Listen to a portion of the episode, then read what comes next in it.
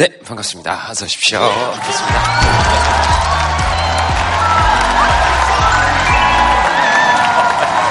네, 어서 오십시오. 네, 반갑습니다.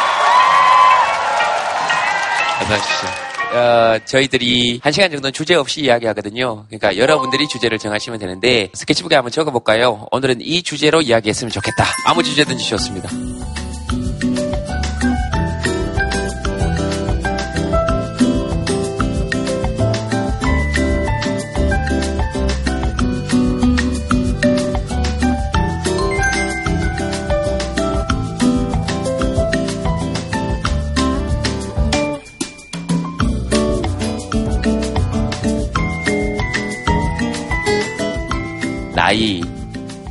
청춘과 연애, 3월 새 학기, 졸업.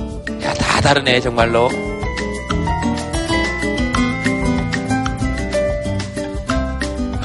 원래 대통령 취미를 갖고 싶어요. 취미 없는 것도 취미인데. 남편이 자꾸 늙어요. 좋아요. 저기 마이크 한번 드려봅시다. 네. 제가 결혼을 좀 일찍 했거든요. 네. 23살에 했는데 네. 남편이랑 7살 차이예요. 음. 근데 결혼해서 살아도 살아도 저는 20대고 네. 남편은 30대인 거예요. 네. 그래서 열심히 쫓아가서 제가 30대가 되니까 한 2, 3년 같이 30대를 즐기다 보니까 남편이 또 40대로 도망간 거예요. 네. 제가 이제 같은 40대가 됐는데 조금 있으면 또 50대로 도망갈 것 같아요. 네. 남편이 좀 동안이고 저는 노안이라 네. 이렇게 젊었을 땐 친구냐 이런 소리도 많이 들었는데 남편이 갑자기 확 늙으니까 네. 얼마 전에 사진을 찍었는데 혹시 아버지랑 찍었냐고 그 소리를 들어서 제가 너무 슬프면서 한쪽 구석엔 꽃이다 이런 생각이 드는 거예요. 왜냐면 같은 나이 소리 들었던 게 되게 억울했거든요. 네. 근데 남편이 자꾸 늙고 요즘은 초저녁만 되면 그렇게 졸아요. 같이 영화 보자고 자기가 호기롭게 틀어놓고 옆에 어 재밌지 하면 하 이렇게 코를 골고 있어요. 그래서 네.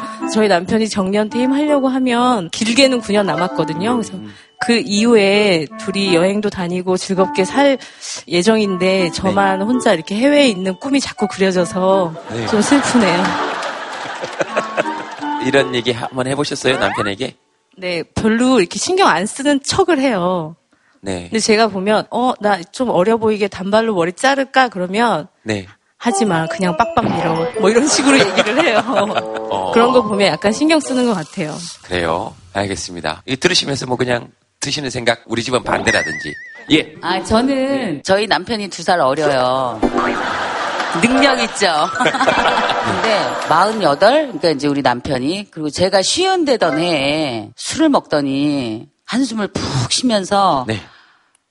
마누라가 나보다 50이 먼저 되네? 이런 거예요. 처음으로. 그러니까 그래서 아니 서른도 먼저 됐고 마흔도 먼저 됐는데 네. 새삼스럽게 이제 왜? 네. 라고 생각을 했는데 그 50이 갖는 의미가 그 남편한테는 컸나 봐요. 좀 뭐랄까 미안하기도 하고 그 남편이 늙는다고 하는데 저는 거꾸로 우리 남편이 그럼 아 마누라가 늙어요 이러겠구나 이런 생각이 들었어요. 음, 어쩌죠? 어, 그러게요. 어찌해야 될까요? 어, 아, 여기, 여기 한번 들어볼까요? 네. 저는 4살 연상연하거든요. 그래서 신랑이 우리 마누라 늙었다고 애 둘 낳고 나니까 자기 이제 서른 됐는데 네. 어 그래 괜찮아 나는 은느님이 있어 열심히 벌어다 주면 은느님의 힘을 빌려서 다시 동안으로 되겠다고 그렇게 말했어요 그냥 의느님, 아, 평평한 것도 세워주시고, 좁은 것은 넓혀주시고, 하신다는 그런. 어, 알겠습니다. 남편은 어떠십니까? 좀 안쓰러워요. 먼저 늙어간다는 게 그래가지고 그냥 열심히 돈만 벌고 있습니다. 네. 늙는다는 건 어떤 의미일까요? 저보다 더 많이 사셨으니까 아시지 않을까요?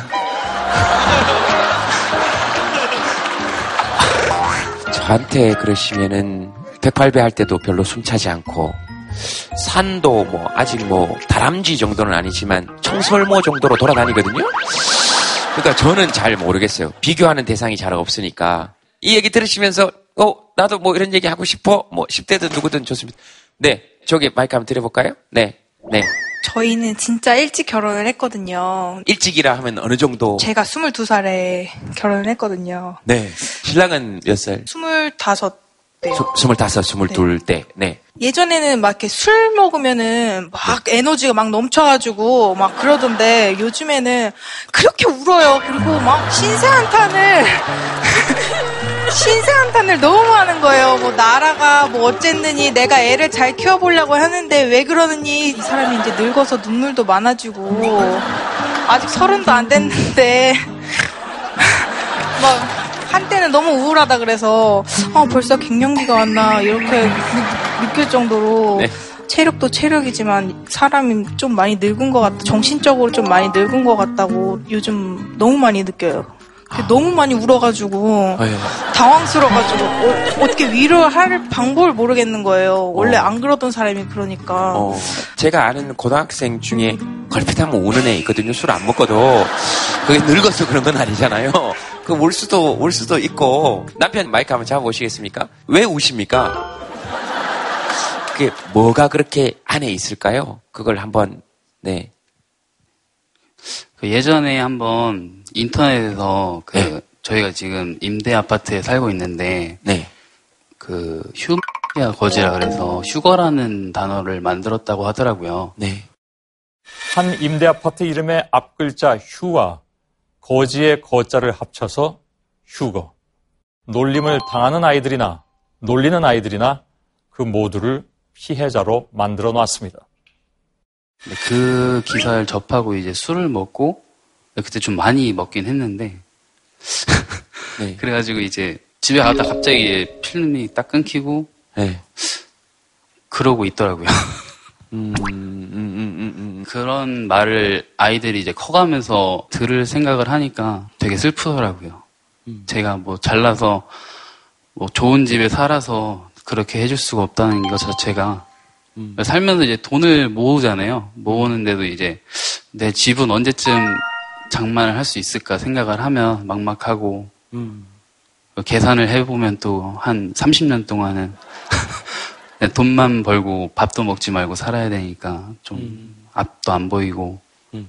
맨날 똑같은 일상 속에서 좀 힘들었던 것 같아요. 음, 네. 술, 술 드실만 해요. 그, 필름이 끊길만도 하고. 그런 거 보면, 우리도 속상하니까요. 우리도 속상하니까, 예. 앞쪽에 마이크 한번 주시겠습니까? 아, 앞쪽에? 뭐, 하시고 싶은 말씀 있으시면. 몇 살이세요? 뭐 하세요? 지금? 저랑 상황이 너무 비슷해가지고요. 지금 임대 아파트 살고 있거든요. 근데 휴가라는 말을 지금 처음 들었어요. 음, 아들이 좀 넓은 집에서 놀고 오면 이사 가자는 말을 요즘에 해요. 일곱 살이라서 이제 보는 것도 있고 느끼는 것도 있고 하니까. 근 데 그래줄 수 없는 형편이 미안했는데 음, 해줄 수 없으니까. 어떡하지? 저 괜찮거든요? 저 사는 거 괜찮은데 너무 불쌍해 보이는 것 같아요. 어, 전혀, 전혀, 전혀 아니에요. 전혀 아니에요. 전혀 아니에요. 어, 알아요. 저 인터뷰 안 할 줄 알았는데 인터뷰를 하게 되네. 어, 네. 저- 신랑이 인터뷰 꼭 하고 오라고 했거든요. 어, 말이 앞뒤가 하나도 안 맞네요. 그래서 해서 예 그래서 뭐 아직 아, 예, 무슨 말씀 고생 너무 알아요. 많이 하고 있어갖고. 네 신랑도 여기 이분처럼 요즘에 눈물이 많아요. 드라마 보면서 많이 울긴 하는데 그냥 웃고 넘겼거든요. 그래서 힘내라는 말 하고 싶습니다. 네, 네, 저 임대 살아도 괜찮아요. 네, 물론이죠. 네, 물론이죠. 뒤에 분도 힘내세요. 뒤에 분도 괜찮아요. 힘내라고 할 만큼 힘들지 않아요. 네, 어, 옆에 마이크 한번 잡아보시겠습니까? 같이 오셨습니까? 아니, 아, 아, 같이 오신 분 아니세요? 처음, 처음 봤는데 그렇게 일행처럼 막 같이 오셨어요? 저는 100% 일행인 줄 알았어요. 하시고 싶은 말씀 있으시면 하세요.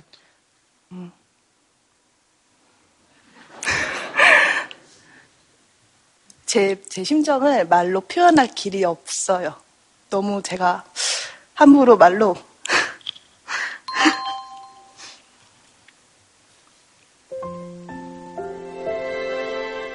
아 정말 죄송한 게 괜찮다고 하셨는데 저는 이렇게 눈물이 나서 아. 네?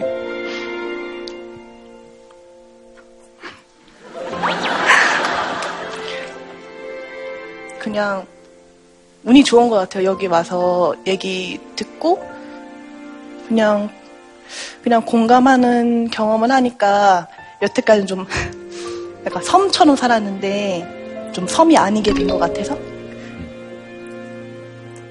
예, 제 멘트는 여기까지 하겠습니다.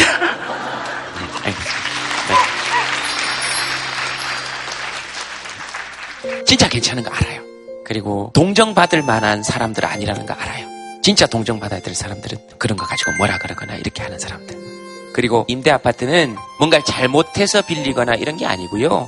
사회의 공공재화를 우리가 함께 나누는 것의 일종인 거잖아요. 그리고 거기 다 사회에 기여한 사람들이고 헌법에도 보장돼 있어요. 사람들이 주거권을 확보할 수 있도록 그 국가가 도와줘야 되는 거예요. 근데 우리가 도움을 받는 사람들이 아니고 우리가 국가를 지탱하고 있기 때문에 당연한 우리의 권리예요. 그죠? 어, 그러니까 우리 이렇게 열심히 해가지고 잘 살고 있는데 그죠? 어 그러니까 참네 그것들 하여튼 아이고 예 알겠습니다. 알겠습니다.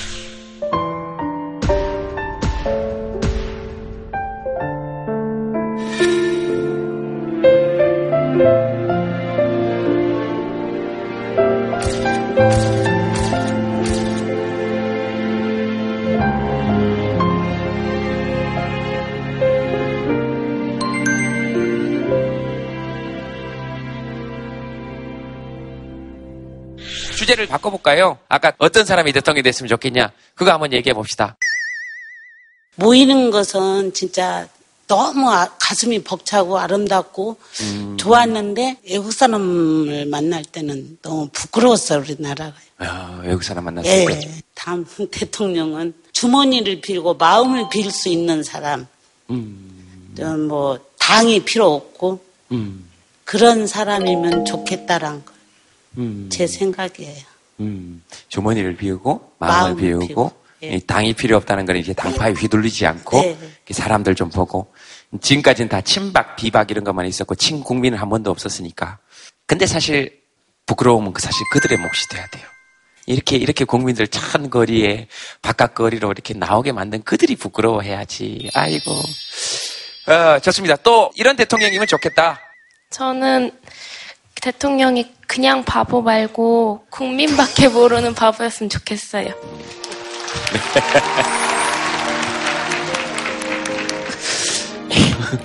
저기 그냥 바보는 누구예요? 알았어요. 대답 안 해도 돼요. 그럼 뭐 대통령이 어떤 일을 했으면 좋겠어요? 국민들이 편하게 살 수 있도록 과도한 세금은 걷지 않고 그리고 비리를 저질러서 빼돌리지 않는다면 굳이 원래 걷던 금액 세금으로 다 정치를 운영할 수 있지 않을까 생각해요. 부정부패를 막은 돈으로 그 돈으로 복지에도 투자하고 증세 없는 복지도 가능하지 않을까 이런 생각을 하시는 거죠? 네. 어, 알겠습니다. 잘 알겠습니다. 지금 마이크를 저분이 받으면서 어, 앞에 군복을 입은 어, 저분은 군대에 돌아가서 혹시라도 저희들이 모자이크 처리를 해드리도록 할게요. 어, 아, 2월 11일 일주일 뒤 제대입니까? 뭐 이럴 때 진짜 무사 제대 이것만큼 더 어, 예, 박수 한번 보내주세요. 예, 진짜 열렬하게 박수 보내주셔야 돼요. 예, 열렬하게 박수 보내주셔야 돼요. 정말요. 마지막 넷.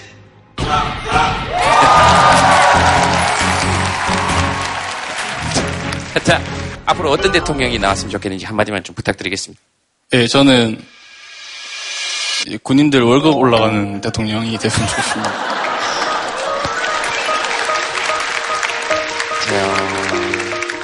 그래, 저 이제 우리 후배들 위해서 하는 거잖아요. 저런 게 진짜 그쵸, 맞아요. 국가를 위해서 이렇게 진짜 헌신하고 있는 그 청년들이 사실 집에서 지금 돈 받아서 써야 되는 거냐. 군대에 있을 때도 쓸 때들이 많으니까.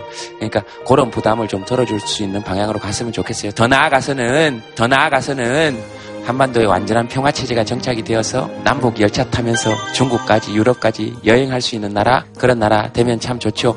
김구 선생님께서 그렇게 얘기하셨죠. 군사력은 다른 나라의 침략을 막을 수 있을 정도면 족하고 경제력은 국민들이 밥을 풍족히 먹을 수 있으면 족하고 다만 내가 바라는 나라는 우리의 문화를 전 세계가 부러워하는 존경받는 나라이다. 네, 그게 아마 한반도의 평화를 정착하면 그런 나라가 되지 않을까. 네, 그런 생각합니다.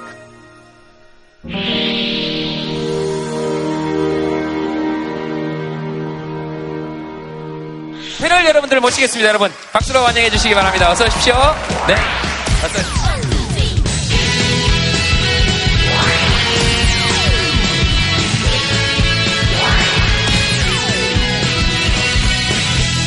다니엘 씨, 오래간만에 나오셨어요, 그죠? 구트나웃, 구트나웃. 여러분 안녕하세요. 이 나라의 장안을 기원하는 독일 다니엘입니다. 오랜만에 나와서 너무 좋습니다. 반갑습니다. 네. 이 나라에 뭘 장안. 오래가는 평화. 맞잖아요. 여기 장안, 그쵸? 장안대학교니까.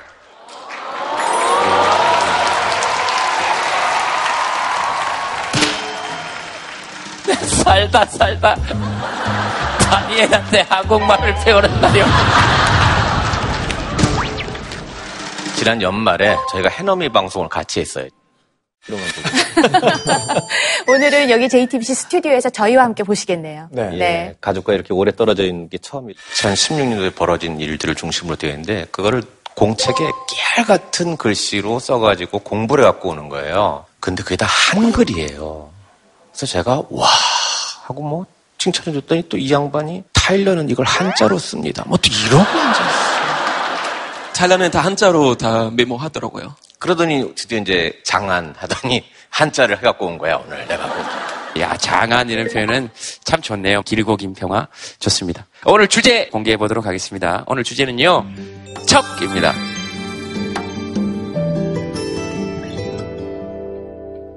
조금 세대가 있으신 분들은 이런 거 떠올리실 수 있어요. 척 보면, 네, 그렇죠. 압니다. 아니고, 앱니다. 이건 모르시죠? 전혀 모르죠? 네. 어, 이런 거참 좋아. 네. 척하면, 네.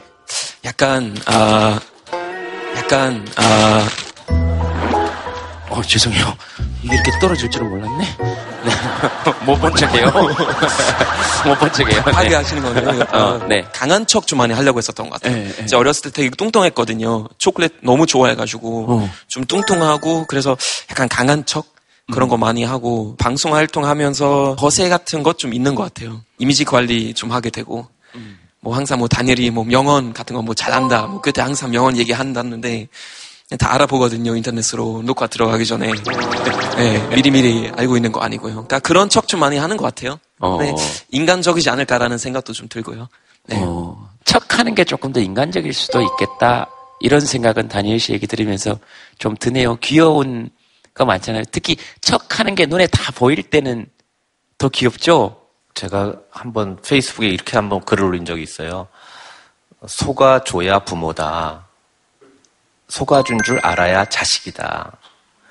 그랬더니 그거에 막 패러디들이 막 사람들이 갖다 붙였어요. 속아줘야 아내다. 그런 생각도 드네요. 아기들이 진짜 행복해 보이는 거는 그 100일 된 아이들, 금방 태어난 아이들은 뭐 척을 안 해도 되잖아요. 있는 그대로 자기를 다 드러내놔도 되잖아요. 척에는 어떤 역할 기대가 많다 보니까 만들어지는 거고 아이들은 그런 역할을 아무도 기대하지 않잖아요. 그러니까 자기 있는 그대로 하면 되는데 우리는 내 주어진 역할에 맞춰서 사실 제동 씨 센 척 하는 거거든요.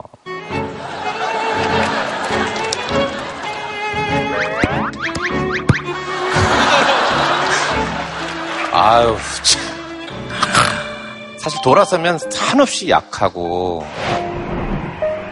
척하는 걸 알면서도 모른 척 해주는 분들이 사실 진짜 어른인 거죠. 척 이런 거 혹시 뭐 유랑악단의 우리 유일한 단원께서는 악단인 척. 악단인 척 잠시 기타 연주 하나만 들려주실 수 있을까요? 마치 예정에 있었던 척 이렇게 슬픈 척 한번 해보겠습니다. 아 네. 아 슬픈 척.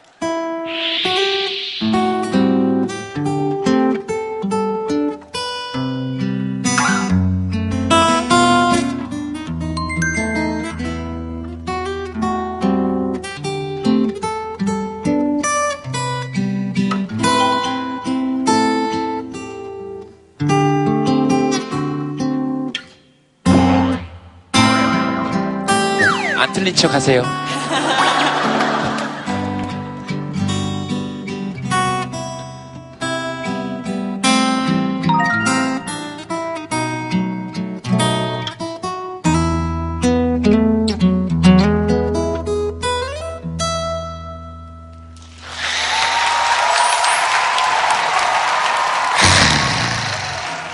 참 좋다 그죠? 좋다.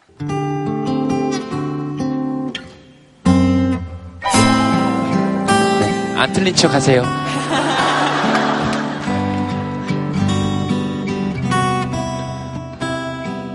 척 하면 떠오르시는 거? 착한 척, 얌전한 척. 어. 착한 척, 얌전한 척 꼭 해야 돼요? 새 학기 첫날은 좀 필요한 것 같아요. 알겠습니다. 또 뭐, 척! 이런 거. 네. 제가 아이들을 가르치거든요. 잘 모르는 거면 공부하고 부모님들하고 상담할 때도 더 많이 아는 척 이렇게 해서 저는 더 어머님들이 신뢰를 해주고 그런 척을 하기 위해서도 그런 인생이 돼야 되겠다는 노력을 더 하기 때문에 저는 척하는 게 정말 좋다고 음. 생각을 하거든요. 네.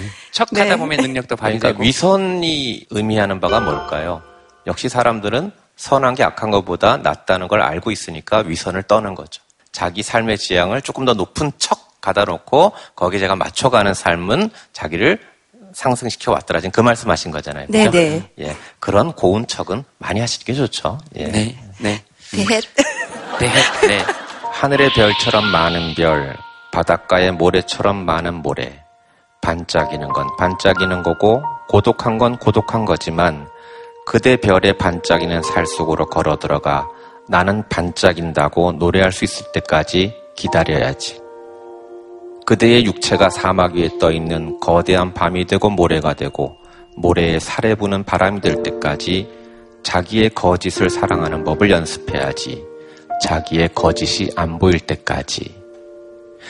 저는 이 시를 이렇게 해석합니다. 거짓되게 살자. 전혀 그런 뜻이 아니고요. 별이나 모래나 무수히 많고 무수히 반짝이고 무수히 고독한 존재라는 점은 같아요. 그러나 모래가 별일 수는 없지 않습니까? 근데 그 모래가 별한테 가서 나도 반짝이는 거야 라는 그런 존재가 될 때까지는 기다리면서 자기의 거짓을 오히려 사랑하고 내가 존중하는 가치를 열심히 노력해서 정말 그 가치론자가 되는 것. 착한 척 열심히 해서 착한 사람이 되는 것. 그런 척이 아마 우리가 지향이 될 척이 아닌가 그런 생각으로 이 시를 소개해 드렸습니다.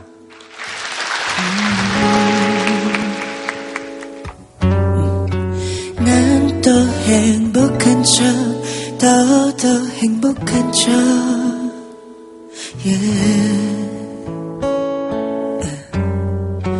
아무에게도 말하지 못한 비밀이 있어. 이렇게 웃고 있지만 나를 바라보는 많은 사람들은 행복해 보이는 나를 보겠지만 널 떠나 새로운 사람을 찾아가 기대하고 떠난 내가 이렇게 될 줄은 몰라서 날 바라보고 있는 시선들이 두려워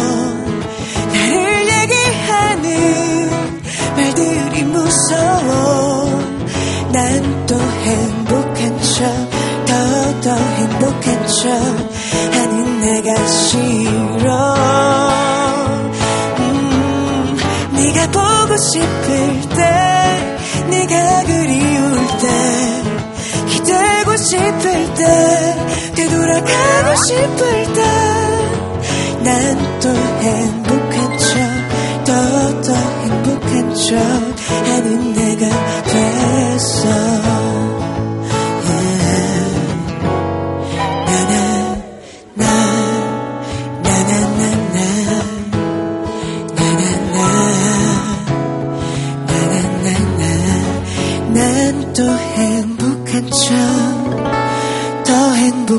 척 하는 내가 됐어.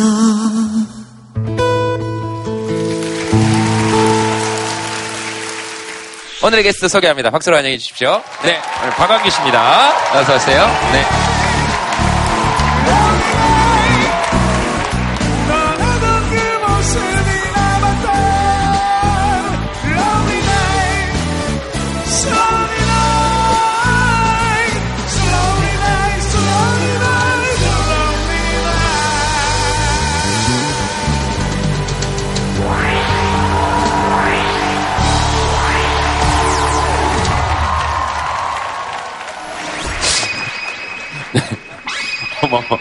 지태가 너무 고우셔요. 하게 전지현으로 네, 좀 어색하셨을 수 있을 것 같아요. 가수가 이렇게 노래 안 하고 약간 이렇게, 이렇게, 이렇게 먼 길을 걸어 나신 건 거의 어, 처음이죠. 선거 유세온 적이십니다. 여유로운 척을 하신 겁니까? 아니면 좀 당황했습니까? 좀 귀여운 척하고 왔는데 보통 이제 저를 보시는 분들은 어, 저 녀석 굉장히 건방진데 무게 잡고 다니는데 하는데 방송을 좀 몇 번 하면서 네. 좀 귀엽게 봐주시는 것 같아요. 네. 제가 예전에 뵀을 때보다 선글라스 밑에 표정 있잖아요. 굉장히 웃음이 많아지고 장난기가 좀 많아진 것 같습니다. 근데 이 이쪽은 네. 뭐 그렇고 저한테 가장 놀라시는 점은 제 눈을 이렇게 보시면 네. 제 눈을 이렇게 보시면 네. 아니 왜 웃으세요? 하면 떠오르시는 거? 어떤 척 한번 해보셨습니까? 제 인생 가운데 척이 두 가지가 있는데 가장 오래된 척은 이 센 척하는 거. 음, 음, 음. 하나는 방송에 처음 말씀드리는 건데 생머리인 척. 저 상당히 곱슬 머리인데 생머리인 척하고 아우 가- 오지 마요. 아, 이거 스트레이트 하신 겁니까, 그러면은? 아, 공 많이 들여야 돼요. 이 뭐 분기별로 이제 스트레이트도 하고 원래 장르가 네 개야?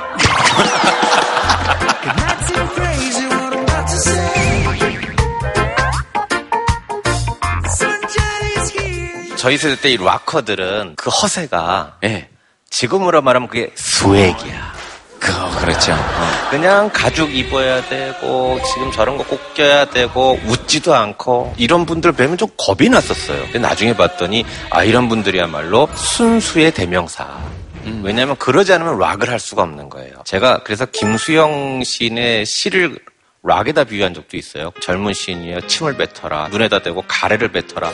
저는 그걸 어떻게 생각했냐면은 락의 정신으로 살구를 얘기하고 뭐 그러라. 이 안에 있는 걸 토해내라. 그래서 저는 발라드의 순수함과는 또 다른 종류의 순수함이라고 바라본다. 락은 순수입니다.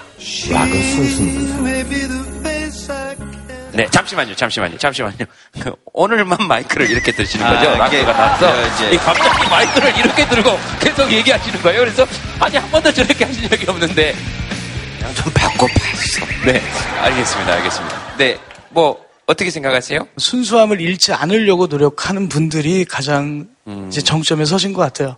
근데 그런 걸 못하다 보니까 시간이 지나면서 그 순수를 좀 잃어버리고 타고난 이제 탤런트를 잃어버리는 친구들이 많거든요. 근데 교수님 말씀하신 것처럼 순수함을 지키려고 순수하진 않지만 좀 많이 이제 더럽혀지고 좀 뭐 타락하고 물들었지만 그래도 그 순수함이라는 곳을 잃지 않으려고 걸어가는 분들 그런 분들이 저도 되고 싶습니다. 네, 그 많이 더럽혀지고 물들어지고 타락했다 그러는데 그런 예들을 들어봐 주시겠습니까?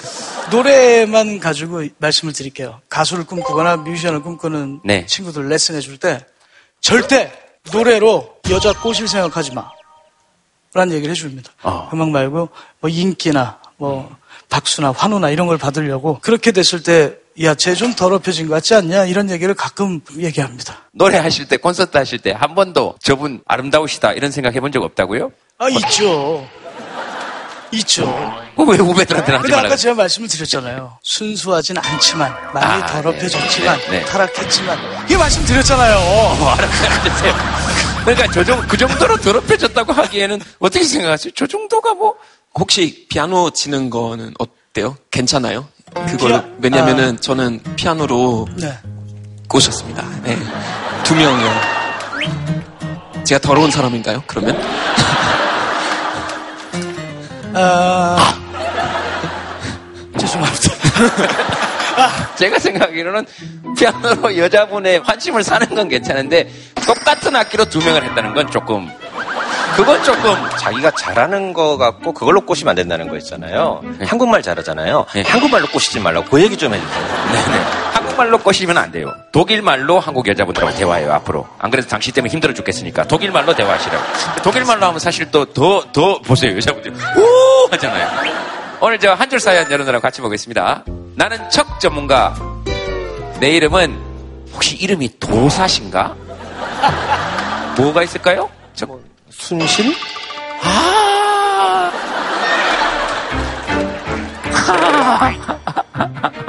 내가 지금 무슨 한 거지? 이렇게 나오, 나오시면서 그 보셨죠? 이렇게 해서. 마지막 말할 때 약간 안으로 들어가잖아요. 더 이상 민주주의 특검이 아닙니다! 막 이렇게 하잖아요. 아닙니다! 그렇게 척 잡아내시는 분은 전문가분 보셨죠? 옆에서 사면속으로 잡아내시는 분. 연병하네, 연병하네, 연병하네. 그게, 어, 나는 지- 지금껏 들어본 랩 중에 가장 시대를 풍자한 랩 중에 최고의 랩이었던 것 같아요. 척에는 저는 그 양면성이 있는 것 같아요. 애니메이션의 그 캐릭터가 좋아서 코스튬 플레이까지 하는 그런 척은 닮으려고 하는 척인데 피해자 코스프레 하는 척 그거는 감추려고 하는 척이잖아요. 알겠습니다. 예, 다음, 다음 보겠습니다. 다음. 당신은 행복한가요? 행복한 척 하는 건가요? 나지막히 신음 소리를 내셨네요. 연예인이란 직업이 예. 이 방송이나 이런 데 나올 때 보면 그 시청자 여러분들한테 아, 굉장히 행복합니다. 사랑받아서 하는데 행복한 척 하는 그 주변 연예인들이 굉장히 많으니까 음, 음, 저기에서 조금 이제 공감이 오네요. 음, 음. 행복할까? 행복한 척 하는 걸까? 여러 가지 생각이 들 수 있겠어요. 다니엘 씨는 저런 생각 많이 하시죠? 아, 저는, 예, 그쵸. 그런 생각도 많이 하고요. 짐 캐리 한번 얘기한 거 기억나더라고요. 짐 캐리 그런 말 하더라고요. 나는 이 세상의 모든 사람들이 유명해지고 돈 많이 벌었으면 좋겠어요. 그래야 그게 다 아니라는 거 알 수 있으니까요. 음. 그래서 약간 확실히 우리는 어떤 돈이 많고 막 유명하고 정말 이제 최고의 연인들 보면 와 나도 그렇게 살고 싶다 그럼 진짜 행복하겠네 이렇게 생각하는데 역시 딱 그 위치에 한번 도착했을 때 과연 같은 생각 아직 들고 있는지에 대한 그런 의심을 예, 자극하는 그런 명언인 것 같아요. 마음은, 음, 맞아. 그래. 다가 아니지. 하면서도 한쪽에서는 그래도 한번 돈 벌어보고 그런 생각 해봤으면 좋겠다. 다음 보겠습니다. 다음. 아이들이 절 지식인으로 알아요. 사실은, 그쵸. 이게 팍 척하다가 한 번씩 들킬 때 있으니까. 이 사람 진짜 시 많이 알아요. 어, 이렇게 하면 사실 모르는 시 나오면 되게 곤란하시지 않습니까? 저 옛날에 교사할 때요, 아이들이 이제 문제집 갖고 올 때 그냥 갖고 오면 안 풀어줬어요. 답에 동그라미를 쳐 갖고 와라. 그럼 그게 왜 답인지 내가 말해줄 수 있다. 네가 심지어 오답에 동그라미를 쳐 갖고 와도 선생님은 그게 왜 정답인지 얼마나 설명을 잘해줄 자신. 근데 수학 선생님들은 진짜 막 그걸 풀어내시거든요. 근데 이제 정말 풀다가 못 푸시면 제가 아는 좋은 선생님은 어, 못 풀겠어 라고 말씀을 하세요. 허세 없으시고. 그러면 이제 수학 선생님들끼리 모여서 회의해요. 이거 왜 안 풀려? 나중에 결론은 문제가 잘못됐다. 뭐 이럴 때가 많아요. 근데 이제 그럴 때 괜히 아는 척하고 이, 이거야 했다간 그 아이한테 줄 영향, 자기가 잘난 척하는 것 때문에 그건 교육적이지 않은 거죠. 모르는 건 모르는 척이 아니라 그냥 모른다고 말씀하시는 게 교육적이에요. 어떻게 다 알겠어요. 척하다가 걸리면 사실 조금 부끄럽긴 하니까. 어, 그래서 이렇게 처음부터 모르는 척 하는 게 사실은 제일 편한 것 같아요. 아유, 몰라요. 예, 그, 그쪽 전문가는 따로 있죠, 또. 김기춘 씨라고. 모릅니다. 기억이 안 납니다. 어, 어느 사연 뭐 한- 한번 얘기를 먼저 들어볼까요? 이 사연이 제일 좀 적합하지 않을까. 특히 우리 젊은이들한테. 네. 빵빵하게 있는 척 하려면 내 집보다는 외제차다. 네. 이 사연 한번 좀 듣고 어, 싶습니다. 어디 계십니까? 한 2, 3주 전쯤에 친구가 동그라미 4개짜리 차를 산다고 단체방에 올라왔더라고요. 동그라미 4개. 아, 아, 아, 아, 허돌이, 허돌이, 허돌이. 그래서 네. 어, 그러면 네. 나도 차 좀 바꿔볼까 했었는데 외제차로 가보자. 어. 이제 와이프한테 얘기를 했죠. 제가 좀 비속어로 쫄보거든요. 간이 좀 작, 작아서 넌못 살 거야. 네. 한번 사봐. 이렇게 어. 얘기를 했었거든요. 와이프 입장에서는. 어, 예. 그럼 알았어. 그럼 나도 알아볼게. 어, 예. 이렇게 해가지고 이제 아는 중고차 형님한테 가가지고 이거 이거 차 좀 섭외해 주세요. 예. 하고 나서 예. 이제 와이프한테 또 통보를 했죠. 이렇게 이렇게 되겠다. 했는데 이제 새벽 1시까지 와이프랑 그 문제는 아니지만 좀 많이 말다툼을 했었거든요. 예. 그러고 나서 그 다음날 뭔가 잘못됐구나 하고 나서 나 이제 차 안 살게 얘기를 했었는데 이제 와이프가 그냥 사라고 하셔가지고 외제차를 구입하게 됐습니다. 그때 어떤 느낌이 탁 드시던가요? 그런 얘기를 딱 들었을 때? 내 여자 이쁘다. 어, 그래서 샀군요. 아니요, 이제 종류랑 연식이랑 다 중고차를 사려고 하거든요. 아, 아직 사신 건 아니시고요? 네. 방송에 나갈 때쯤엔 와 있겠죠, 집 앞에. 세상 사는 일이 어떻게 될지는 잘 모르겠습니다. 아내분 승낙했을 때는 마음에 미묘한 변화가 있었을 거 아니에요? 어떤 마음이셨는지 그냥.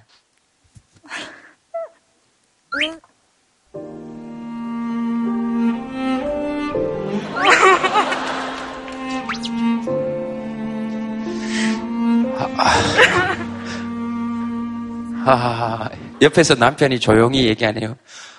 참못 사겠다. 말씀하실 거 있으시면 하세요. 아, 요즘에 좀 많이 힘들어 했었어요. 음. 그래서 그냥 좀 고가고 힘들게 구매를 해야 되는 물품이지만 자기가 원하는 거 하나쯤은 해주고 싶었어요.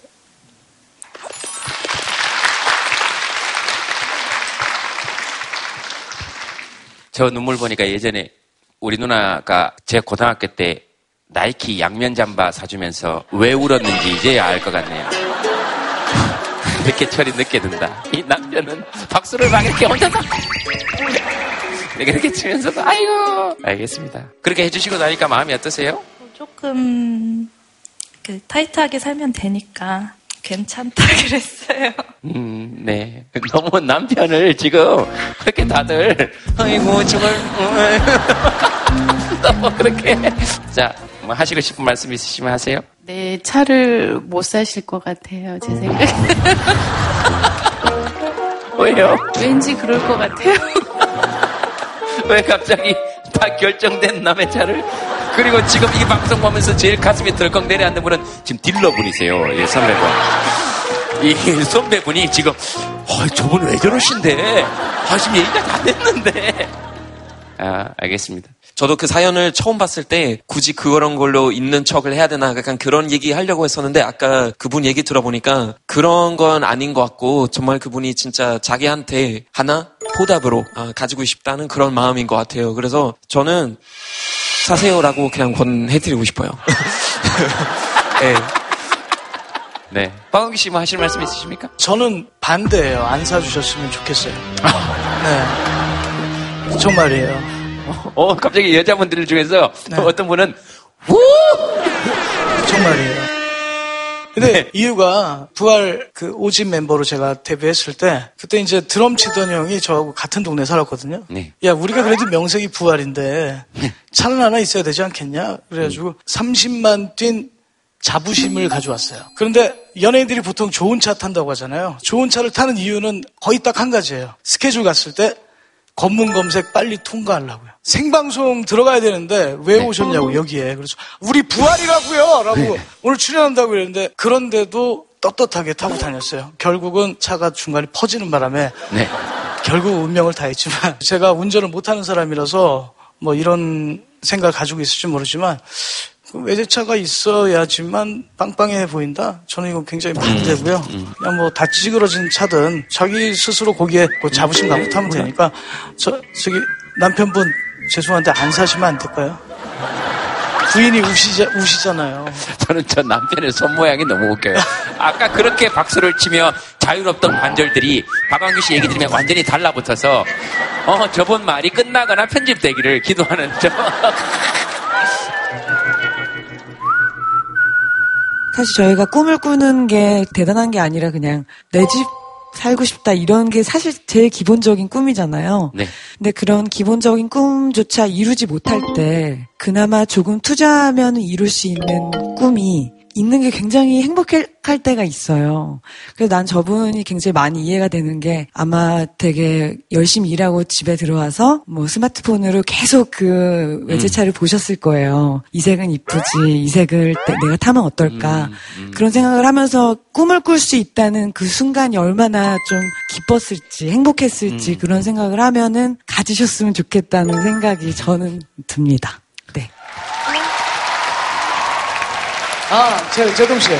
네. 아, 저는 차라리 그 꿈을 좀 더 타이트하게 살면 되죠라는 말씀이 안 나올 수 있을 때까지 조금만 그 꿈을 밀어두시고 아내분이 먼저 자기 예전부터 갖고 있었던 꿈 이번에 한번 이뤄볼래? 라고 할 만큼 여유를 찾으셨을 때 그 꿈을 이루셨으면 좋겠어요. 아, 오늘 분위기가 뜻하지 않게 국민 참여 재판으로 흘러가고 있습니다. 배심원들의 이야기 듣고 있고요. 참여 재판하고 다른 점이 있다면 결정적으로 두 분이 판사시라는 거. 네, 남편분, 네. 제가 좀 더 큰 차, 큰 차를 이렇게 얘기하고 계속 하고 있었던 건 마티즈를 끌고 다녔을 때요. 신호가 이렇게 딱 내려가는데 클락션을 울린 적이 있어요. 앞차가 좀 신호 위반을 네, 해가지고 네. 앞차로 끼어들었었는데 저만 그렇게 느꼈었던 건지 모르지만 제 차가 마티즈고 앞차는 각그랜저인가? 있죠, 있죠, 있죠. 네, 그 앞차가 터널에서 멈췄거든요. 네. 막 기아 넣고 도망가긴 해서 별일은 안 생겼었는데 차만으로 판단하는 경향도 되게 많았었기 때문에 내 자식이 좀 더 안전하고 좀더 편하게 넓은 공간에서 살았으면 해서 네. 이렇게 하게 된 거였습니다. 알겠습니다. 의견을 지금 내고 있는 중이고, 어, 결, 결정은 두 분이 내는 거예요. 그리고 지금 저분 남편분께서 무슨 집에서 막 계속 막 아무것도 안 하면서 갑자기 막 술 먹고 들어가지고, 나 어디 사줘! 이런 남편이 지금 아니란 말이에요. 무슨 말인지 아시죠? 네, 네, 네. 남자들은 진짜 차가 허세잖아요. 예전에 이제 제 친구가 포니를 샀어요. 여름날이었는데 그렇게 더운데요. 이놈이 창문을 못 열게 하는 거예요.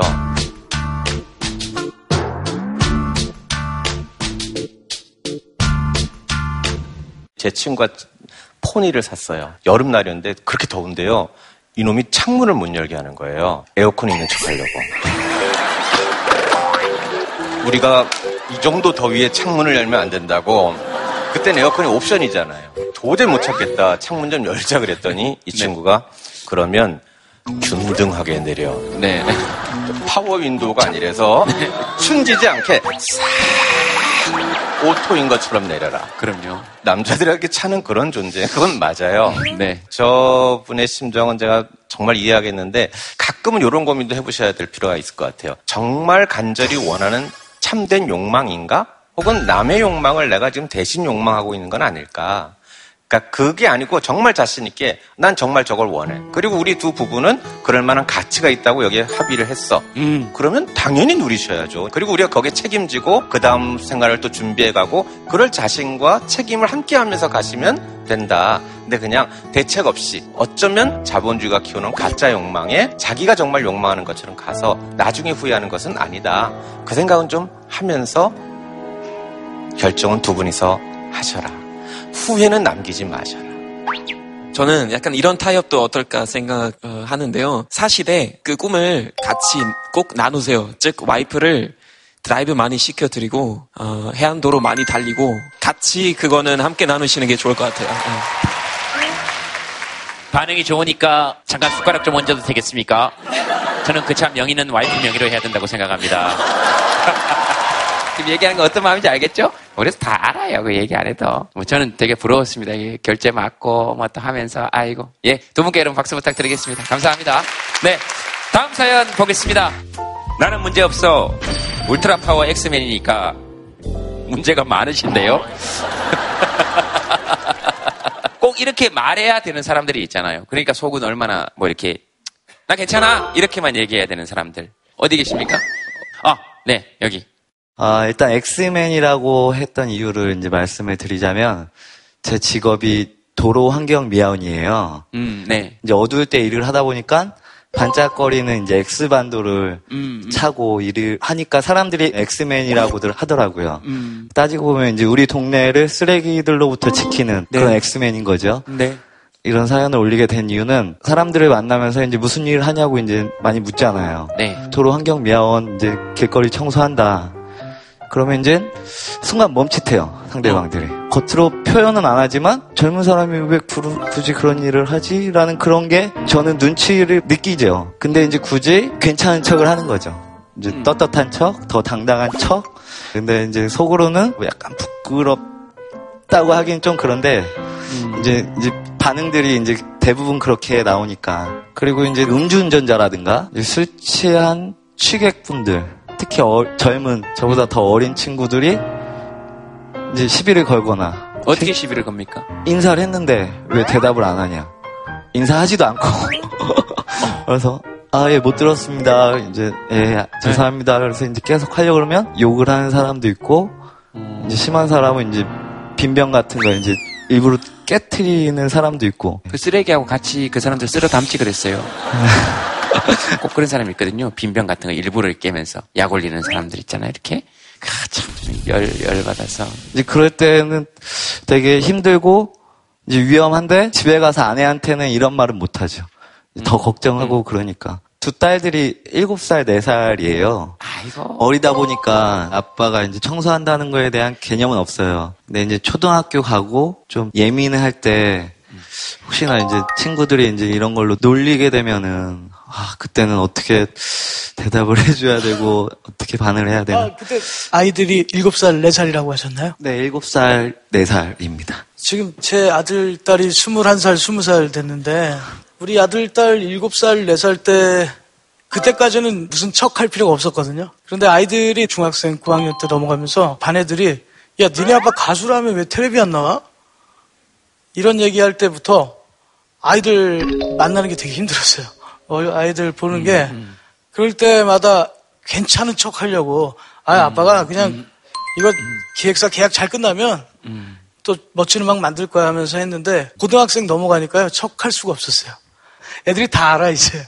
근데 아이들이 그때 되게 예민할 때였는데 근데 요즘 애들 그거 크게 생각 안 하더라고요. 그냥 아이들이 생각이 더 깨었어요. 무명 가수라도 그냥 아빠 아빠 음악 열심히 해요. 그럼 되니까 이렇게 받아주니까 괜찮은 척하고 좀 견뎠더니 어쩌다 한번 기회가 왔고요. 또 아이들 위해서 살 수 있는 그런 시간이 오는 것 같아서 괜찮은 척하고 조금만 견뎌보시죠. 근데 되게 경쟁률 높지 않아요? 열심히 준비했습니다. 그러니까요. 달리기도 막 하고. 체력 검정이 네. 그죠. 진짜 합격하기 어렵잖아요. 사시, 고시 패스한 사람들만 자랑스러워 해야 되는 거 아니잖아요. 환경미화원 시험 패스해서 나라 망쳤다는 경우는 한 번도 못 들어봤거든요. 근데 사시가 압도적이죠. 사시가 압도적인 것 같아요. 아마 다니엘 씨 신문 칼럼에서 읽은 걸로 기억하는데 판사의 망치와 목소의 망치가 동등한 가치를 가질 수 있었으면 좋겠다. 지금 그렇게 가고 있거든요. 그죠? 지금 우리가 사실 그렇게 생각 안 하잖아요. 이미 우리 아이들 세상은 완전히 다를 거고요. 알겠습니다. 부모님들 항상 뭐 애들 앞에서 약간 괜찮은 척 한다는 얘기 저도 굉장히 와닿는데 저는 크면서 정말 독일에서 한 23년 동안 살면서 한 번도 엄마가 웃는 모습 한 번도 못 본 것 같아요. 울어보지 않았어요, 저 앞에서. 근데 이제 재작년인가 그때 크리스마스 때 잠깐 독일 방문했을 때 어떤 일 때문에 그냥 우셨는데 처음으로 그 모습 보니까 31살 때 너무나 큰 충격이었어요. 뭐야, 엄마도 울어? 너무나 큰 충격이어가지고 전 진짜 꼼짝도 못했어요, 그때. 부모들 자기 애들 행복하는 거 원하고 내가 불행하면 애들도 불행한 거니까 그것도 나한테 다시 불행되니까 안 울려고 하는 것 같아요. 근데 이 괜찮은 척, 울지 않아도 되는 척, 내가 낯선 사람 앞에서 해도 되지만 사실 애들 앞에서도 가끔씩 우는 모습 보여줘야지 그거 한 가족이 되고 또 함께 그런 고통을 그런 어, 슬픔을 나누는 거 과연 가족이 아닐까라는 생각도 좀 듭니다. 감사합니다. 근데 정말 우리나라 살기 힘든 것 같아요. 당당하고 자랑스러운 것도 마음대로 자랑 못하는 거. 힘들면 아유 황금면 힘들어 하면 될 텐데 그걸 못하는 거예요. 그게 정말 우리나라 사람들이 저는 착해서 그런 것 같아요. 염치를 아는 민족들. 네. 그러다 보니까 겉은 참 멀쩡들한데 속은 좀 아픈 거 많은 것 같아요. 그래서 이제 아마 저 아버님도 속은 아프게 있으실 거예요. 네. 어머님 뭐 어, 우리 어머님께 마이크 하나 한번 드려보겠습니다. 뭐 하실 말씀 있으시면 하셔도 됩니다. 왜냐하면 지금 자꾸 남편한테 뭘 하시, 말씀을 하시고. 지금 네. 이대로 하면 돼요. 어, 네. 아, 내 머리. 아, 내 머리 좀 잡수. 아, 아버님께서 지금 여기 메모를 이렇게 지금 하시면서 저희 방송을 지켜보시고 계셔가지고 김재동 톡투에 참석하게 된 점 먼저 감사의 말씀을 드리고요. 혹시 마이크 오시면 준비를 하고 계셨나봐요. 어머니 제가 좀 읽어도 되겠습니까, 어머님? 어, 척 자식들 앞에 선다. 괜찮은 척 합니다만 부산에 사는데 수원에 살고 있는 딸이 난종 제거 시술 받고 쉬고 있는데 몸조리를 도와주려고 딸 집에 와 있습니다. 사위는 해외 출장 중이고 딸은 쌍둥이를 키우니까 딸을 도와주려고 힘들어도 괜찮은 척, 아프지 않은 척을 합니다. 아, 아, 근데 이, 이, 색깔을 일부러 이렇게 쓰시는지 모르겠지만 4번을 한번 보세요. 손자 손자 커가는 모습을 보면은 굵게 썼습니다. 즐거울 때도 있습니다. 그 뒤에 약간 연하게 만 피곤하지 않은 척합니다. 이게 진짜 속에 마음이 이게 이 진짜지 뭐. 어 알겠습니다. 아버님 저기 이런 말씀 어떨지 모르겠습니다만은 음. 위에는 혹시 방송에 나올까봐 양복을 입으시고 밑에 바지는 등산복을 입으셨네요. 위에는 중절모까지 쓰시고 척 중에 제일 큰 척이거든요. 아니, 아니, 아니. 제 나이가 딱그 칠순인데요. 예, 예, 예, 예. 부산 가면은 멋쟁이들은 이렇게 입어요. 아, 멋쟁이셔요? 예, 예. 아이, 저, 아이, 그, 저, 네, 일어선 김에, 예, 일어선 예. 김에 짧게 제가 소개를 받아요. 그, 제가 요즘 그 건강을 위해서. 예. 나이는 70이라도 그, 저, 아쿠아 운동을 하러 가면은. 아쿠아 운동이요. 그 아- 물, 물속에서 걷는 거 그 말씀하시는 물속에? 운동하는 그 어머님들 한 30명 하고. 예. 남자분들은 한 5명 할 때 내가 그 회장입니다. 그 회장이고 그, 그 인기가 상당히 많아요. 그 이래도. 이- 이게, 이게 아무나 이, 런 차림이 아닙니다, 이거. 예, 알겠습니다. 어, 알겠습니다. 물론입니다. 어, 어머님 우시다가 또 아버님 때문에 많이 웃으셨네요. 음, 지금 이거 적어 놓으신 건 아마 어머님 지금 사연을 적어 놓으신 것 같습니다. 아버님께서. 그죠? 네, 음, 맞습니다. 네. 왜요? 딸- 딸네 집에 애 봐준다고요. 네, 어머님 말씀 통역해 드리겠습니다. 나는 딸내 집 와서 애 봐준다고 했는데 지 혼자 아쿠아 운동을 간다.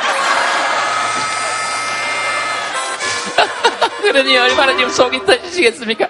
저쪽에 젊은 부부는 아내는 힘들어 죽겠는 남편은 아우디를 산다 하고 내 남편은 아쿠아 운동을 다닌다 하고 혼자 아쿠아 운동을 다니신다는 데 대해서 아버님께서는 어떻게 생각하시는지 말씀해 주시기 바랍니다. 상당히 미안하지요. 미안하고 앞으로 같이 아쿠아 운동 같이 해서 100세 인생 아닙니까? 100세 시대인데 두 사람 행복하게 잘 살라고 아쿠아 운동 많이 하고 열심히 건강하게 아니 그거보다 그게 문제가 아니고 아버님 지금 먼저 어머님 일을 좀 도와주시는 게 낫지 않겠습니까? 아쿠아 운동을 아버님이 끊으셔야지 제가 어머님 표정을 보니까 난 피곤해서 물속에서 걸을 생각이 없다 지금 그런 표정입니다 어머님 아닙니까? 네, 맞습니다. 네 어머님 맞답니다 지금은 저 뭡니까 그 집에서 보면은 그 빨래도 함씩 걷어주고 빨 접어주고 이렇게 같이 노력합니다. 전혀 안 하는 건 아니에요.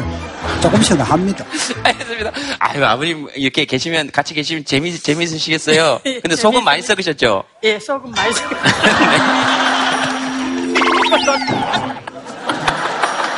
춤추고 다 했어요. 내가 전부 대학 다시게가 직장 좋은 거 다. 지금 호강으로. 종합해드리겠습니다 혹시 마이크를 못 들으셨을까봐 어머님께서 한 맺힌 목소리로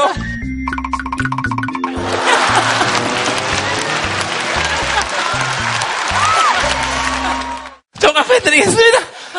혹시 마이크를 못 들으셨을까봐 어머님께서 한 맺힌 목소리로 딸들 아들 하나 내가 고생해서 대학 다 보내고 고생할 때 지는 술 먹고 놀러 다니고 춤추고 다 했습니다. 근데 호강은 지금 지가 혼자 다 하고 있습니다.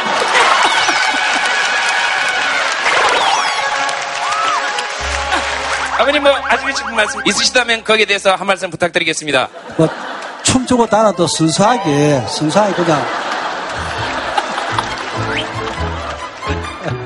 그 오, 오, 오늘 저 뭡니까 이저 저 녹화 방송인데 다음에 편집하실 때 이- 이거는 좀 빼주세요. 예?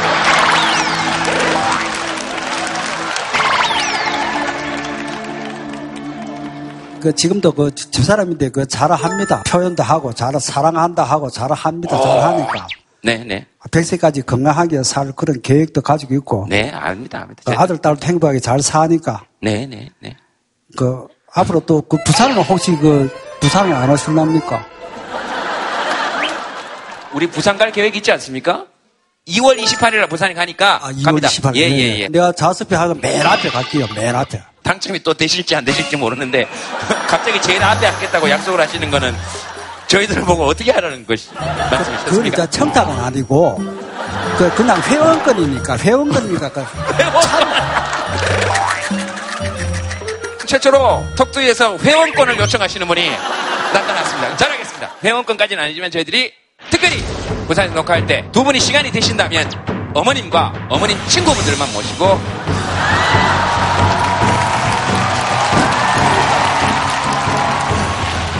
모시고 진행하고 아버님께서는 그 시간에 아쿠아 회원권을 반납하시고 이제 집에서 일하시겠다는 알겠습니다. 아 좋습니다. 아 이거 그- 근데 어머님 그 이렇게 웃으시면서 말씀하시고 그래도 참 힘드셨고 남편한테 말 못하고 자식들한테도 말 못하고 이런 게 있으셨죠. 그죠? 이 부모님은 왜 이렇게 항상 괜찮은 척 이렇게 하셔야 되는 걸까요? 그죠? 왜 따님한테는 아유 괜찮다 괜찮은 척 이렇게 하시면 그냥 편하게 딸이 힘들까 봐요. 괜찮은 척만 했어요. 아들 집에 가서 봐줄 때도 힘들어도 척만 했어요. 안 아프다. 그 어머님 힘드실 때는 어떻게 합니까?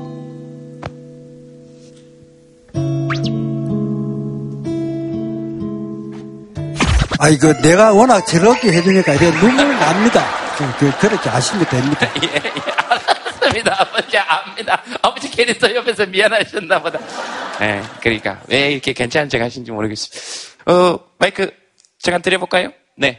작년 5월 4일날 이제 마지막으로 어머님을 이제 하늘나라로 보내고 나니까 좀 아버님 말씀에 공감도 가고 어머님 그 자식들 사랑하는 마음이 너무 애틋하고 우리나라 엄마들 대단하지 않습니까? 네. 그걸 보고 참 내가 평소에 좀 못해드렸던 그런 게 좀 많이 마음이 아프네요. 음, 그러셨구나. 그런 생각이 예. 드셨구나. 이제 꼭 얘기하고 싶었던 게 있는데 저희 아버지도 환경미화원 일을 하셨었어요. 네.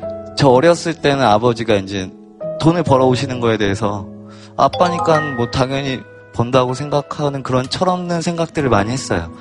근데 정작 이제 제가 이- 이 일을 하면서 아버지에 대해서 더 이해를 하게 되고 더 존경을 하게 되고 옛날에는 더 힘들고 더 위험했었는데 너무 이제 고마운 마음이 엄청 더 생긴 거죠. 그래서 이, 이 프로그램을 통해서 아버지한테 사랑한다고 꼭 말씀을 드리고 싶었습니다. 감사합니다. 우리 아버지 또 우리 어머님들 괜찮은 척하고 사느라고 힘들었잖아요. 자식들도 다 알아줄 거라고 믿고요. 제가 안상학 시인의 아버지의 꼴이라고 하는 시를 읽어드릴 텐데 이때 이 아버지를 어머니라고 읽으셔도 좋고 도움을 받은 사람들 생각하시면 될 것 같습니다. 딸이 이럴 때마다 저럴 때마다 아빠가 어떻게든 해볼게. 딸에게 장담하다. 어쩐지 자주 듣던 소리다 싶어 가슴 한쪽이 싸해진다. 먹고 죽을 돈도 없었을 내 아베. 아들이 이럴 때마다 저럴 때마다 아버지가 어떻게든 해볼게. 장담하던 그 가슴 한쪽은 어땠을까? 아빠가 어떻게든 해볼게. 걱정 말고 너는 네 할 일이나 해. 딸에게 장담을 하면서도 마음속엔 세상에서 수시로 꼬리를 내리는 내가 있다. 장담하던 내 아베도 마음속으론 세상에게 무수히 꼬리를 내렸을 것이다. 아베의 꼬리를 본 적이 있었던가? 아무리 생각해도 아베의 꼬리는 떠오르지 않는데 딸은 내 꼬리를 눈치챈 것만 같아서 노심초사하며 오늘도 장담을 하고 돌아서서 가슴 한쪽이 아려온다. 꿈틀거리는 꼬리를 누른다. 우리 많은 아버지 어머니들 꿈틀대는 꼬리 다 눌러가면서 그래도 자식들에게만큼은 이런 말하고 살았죠. 야 걱정 마. 어떻게든 해볼게. 다 할 수 있어. 다 할 수 있어. 사실은 그때마다 얼마나 한쪽 가슴 속으론 불안하고 힘들었는지 몰라요. 그분들이 그런 척 해주는 삶이 없었으면 우리가 과연 이렇게 당당하고 떳하게 자랄 수 있을까? 그런 분들의 꼬리를 한번 떠올려 보셨으면 합니다. 감사합니다.